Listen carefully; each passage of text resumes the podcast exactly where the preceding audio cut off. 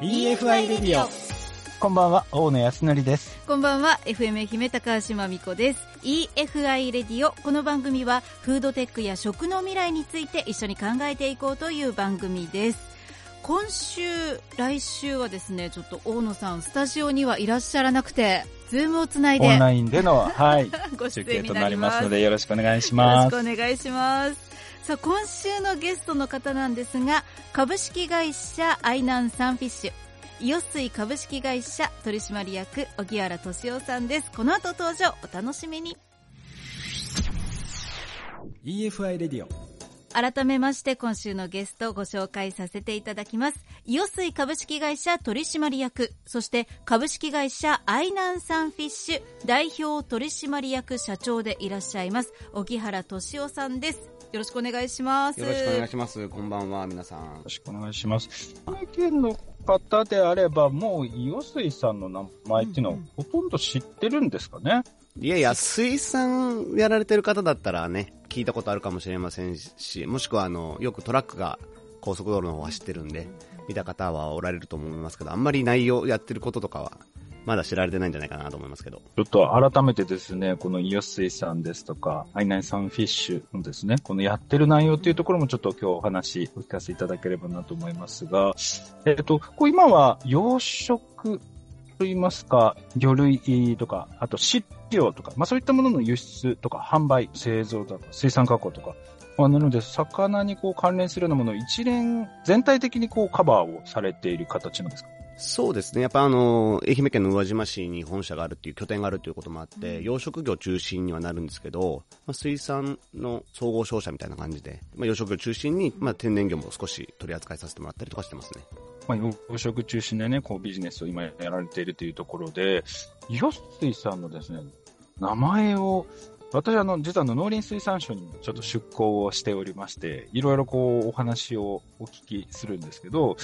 養殖に関連するお話をすると必ずイオ水さんの名前が上がるぐらいですね。多分、全国的にもかなり知名度も高いですし、農水内でのこの知名度っていうのも非常に高いと思うんですけれども、あれですか？結構国とは密接にビジネスっていうか、連携っていうのを取られたりしてるんですか？うーん、そうです。まずはですね、私の父が社長なんですけど、社長のまあ声が大きいんで、目立つっていうことはまず一つ あるっていうこともありますし、まあいろんな新しいことに挑戦をしているので、こう意見を聞かれるっていうか、そういうことは多々ありますね。うん。その、新しいこととかでいくと、例えばどういったことを今やられてたりするんですか？最近はですね、例えば、えー成田空港のすぐ横に新しい市場ができたんですけど、その中に活用水槽と、あと加工場を作って、あの輸出のその飛行機の時間に合わせた加工をしたりとかですね。そうですね。愛媛の魚を成田の近くで泳がしといて、で、飛行機の時間、まあ、注文に合わせて魚を加工していくっていう、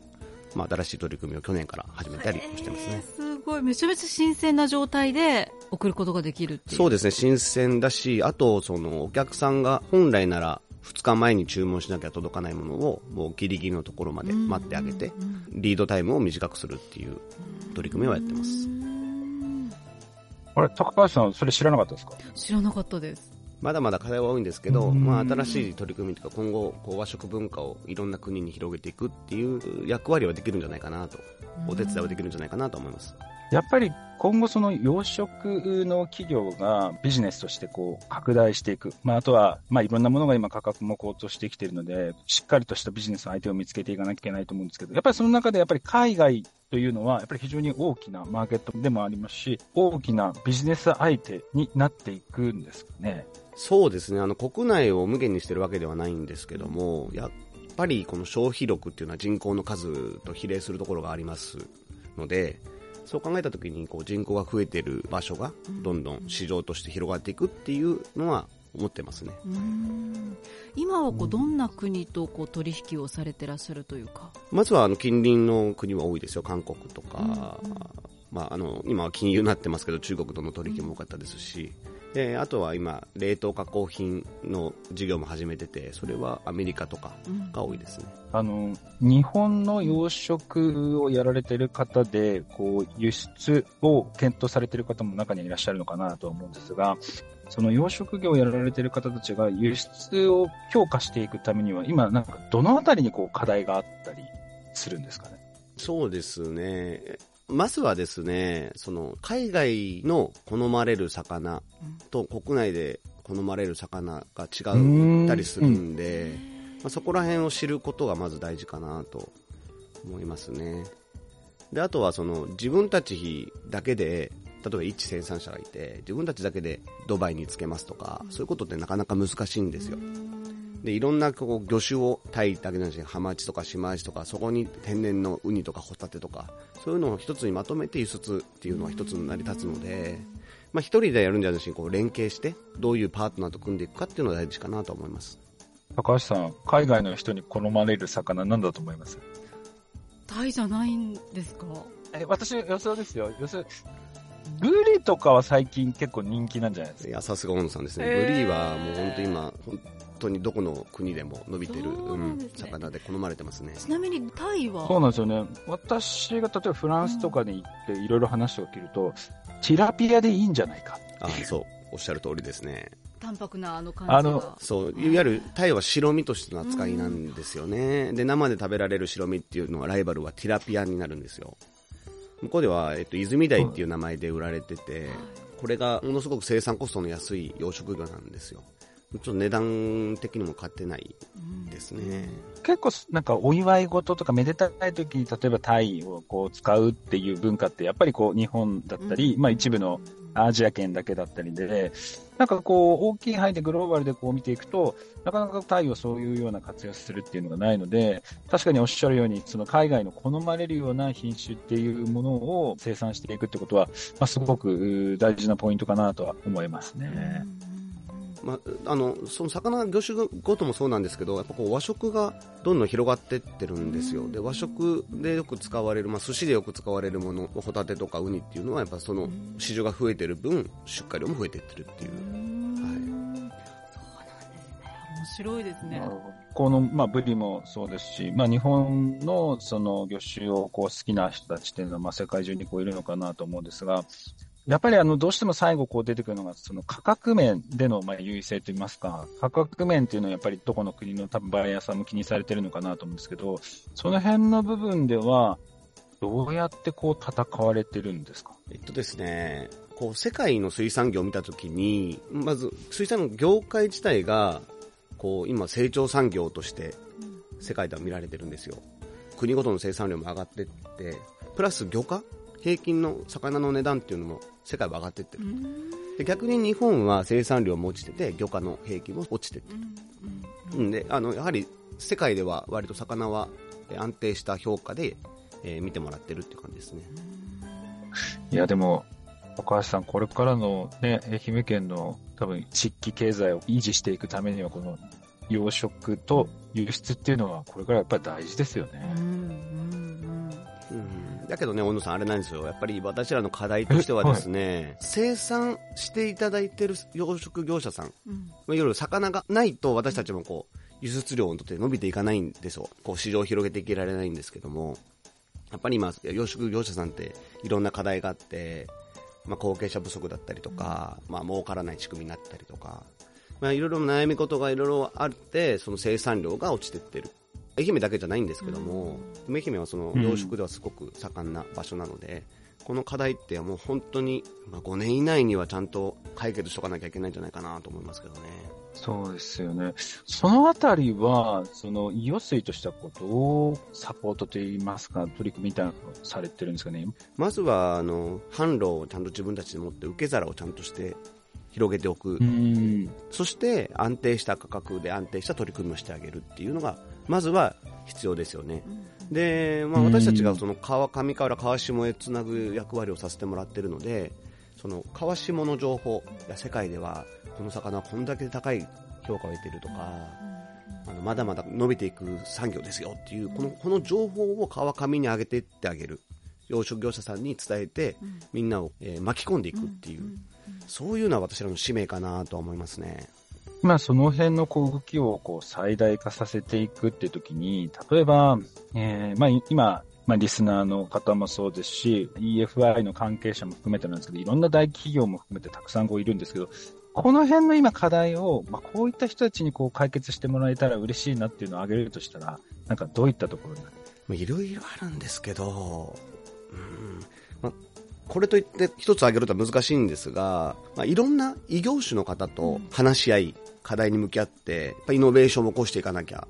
いけないんじゃないかなと思いますね。いろんな人のこう知恵を重ねていくと、面白いものが生まれてくるんじゃないかなって思ってます。だから今回の EFI の取り組みっていうのはすごく僕は興味深いんですよね。やっぱりこう、岩水さんのようなこう会社がですね、こう大きくなると、まあ日本の養殖業全体にとってすごくプラスになるのかなというふうに思っているので、大手の通信会社とか、いろんな自動車会社とか含めてなんかできると面白いなって思いましたね。これからはこう、どうですか、荻原社長として、こういうふうにしていきたいな、みたいな、野望をちょっと 聞きたいなと思うんですけど。野望、そうですね。まず、はいまずはその国内国外関係なく許可を安定させたいっていうところはありますね。あと、こう成長産業って世界では言われてるんで、うんなんでその日本では成長産業の位置づけじゃないのかっていうところをちゃんとみんなで話し合いっていうか考えなきゃいけない、もう時に来てるとは思うんですよね。で、これからその世界ではいろんなこう変化が起こっていってて、その成長産業の中で、いろんな人と連携してイノベーションを起こして、成長産業に入っていかなきゃいけない。世界の中の水産業の、その中の日本の役割っていうか、立ち位置っていうか、居場所っていうのを、どんどん価値を上げていかなきゃいけないんですけど、その、これから起こる変化の中の、まあ、渦の中の中心、中心っていうか、まあ、大事な役割を、まあ、イオ水だったりとか、まあ、アイランサービスが担ってたらいいなとは思いますけどうね。んなんかあの、社風もこう常に新しいことに挑戦していく社風なんですよなんてお話もあったんですが、やっぱこう社長率いるメンバーはそんな感じなんですか皆さん。そう、社長、まあ私の父がまだイオ水株式会社の社長なんですけども、まあ、スタートが後発だったということもあって、こう人がやってるところじゃなく、新しいところを、新しいことをやって、自分たちの居場所を見つけてきたっていうところがあるんですね、最初から。で、その社風が今も続いてるっていう感じですね。はい。あの、荻原社長が長くアメリカにいらっしゃってっていうのも大きいですか？今、会社に影響あると思います。うーん、まあ、自分で言うのもあれなんですけど、まあ、今、その北米に出してる冷凍の加工品、なんか私が向こうで行って見つけてきた商品で、もともと私らの活魚とか鮮魚とかで、まあ鮮度がいいものがいい、冷凍加工品を売るってよりかはどちらかとそういう鮮度がいいものを、どんだけ早く市場に出していくっていうのがスキームだったんですけど、私がこうアメリカで和食文化が広がっていく中で、やっぱ地球の裏側なんですけど、そこに持っていくのに飛行機だとやっぱコストがかかりすぎる。ということで、その冷凍品っていうのも、が今普及してるんですけど、見たことなかったです。加工品が刺身用に使われてるっていうのは見たことなかったんで、それを見つけたのは大きかったですね。はいアメリカでもそういう水産のお仕事をされて？えっとね、水産だけじゃないんですけど、はい食品全般の輸入卸販売してまして、お客さんはレストランとか、スーパーさんとか、そういったところにもう米やら海苔やら油やら、まあ、ビールやら、お酒とかも、もう何でも輸入したものを販売してる。自分たちで在庫してトラック組んで配達してたっていう、その営業やってました。あ、そうなんですね。い、やー、すごいなと思いました。小野さん、いかがでしたか、今日？いやーでも、うんなんだろう、こう輸出っていうのは本当に重要なポイントになってくるので、やっぱり萩原さん率いてこのイオス水とどう連携していくのかもそうですし、あの、そういったことを意識しながら、海外の人が好む品種っていうのもこう作っていく。海外に合わせて商品開発していくっていうことの考え方っていうのは非常に大事かなとは思いました。ということで、いやーこれからもまた世界に向けて、いろいろこう、余水の名前を轟かせていただけたらな、なんて思っております。まあみんなでね、はい、みみんんなで。なでやっていきたいですね、本当、はい連携して。はいね、楽しみですね、これからね。はい。ということで、今週はですね、イオスイ株式会社取締役、そして株式会社アイナンサンフィッシュ代表取締役社長でいらっしゃいます、荻原敏夫さんにお越しいただきました。ありがとうございました。ありがとうございました。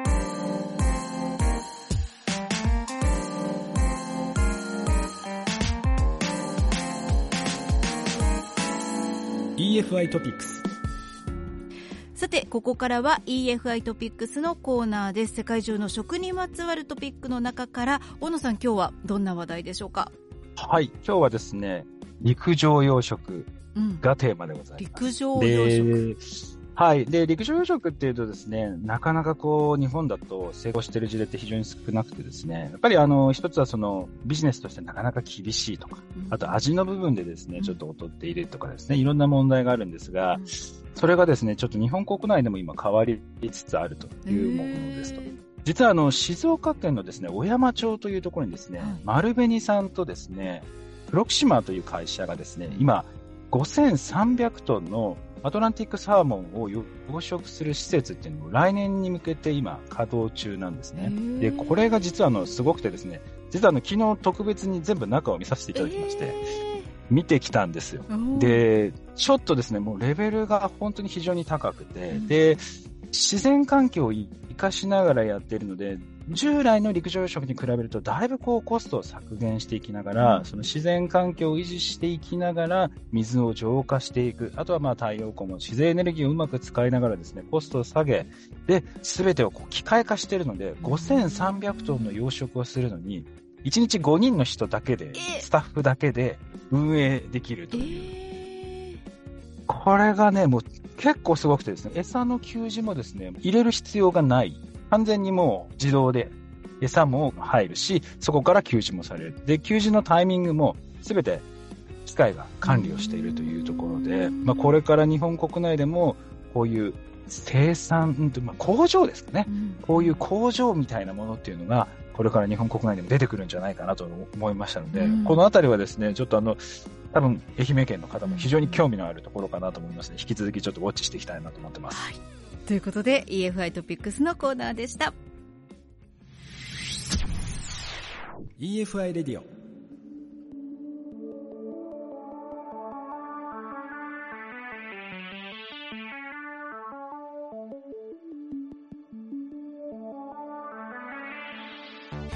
て、そろそろこの EFI レディオお別れのお時間になりましたが、小野さん今日はいかがでしたでしょうか沖原さん。本当にこう、なんていうんですかね、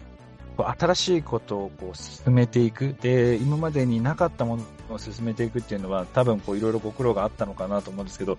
それが今本当に着実にこう形になっていって、ひょっとしたら日本をね、救うかもしれない。うん。日本のそのやり方とか、そのビジネスそのものがこう変わるかもしれないっていう、まあ、そういったところが、これからちょっと応援していきたいなっていうのを非常に感じましたね。私もすごいこうね、規模が大きいお話を伺えたなと思っております。さて、この番組はウェブ上でも聞けます EFI レディオで検索 FM 愛媛の番組ホームページ上で聞いてください。また、ポッドキャストも配信中です。最新回は番組終了後にアップさせていただきます。ということで、えーこの番組そろそろお別れの時間です。それではまた来週、BFI レディオ、大野康則でした。高橋真美子でした。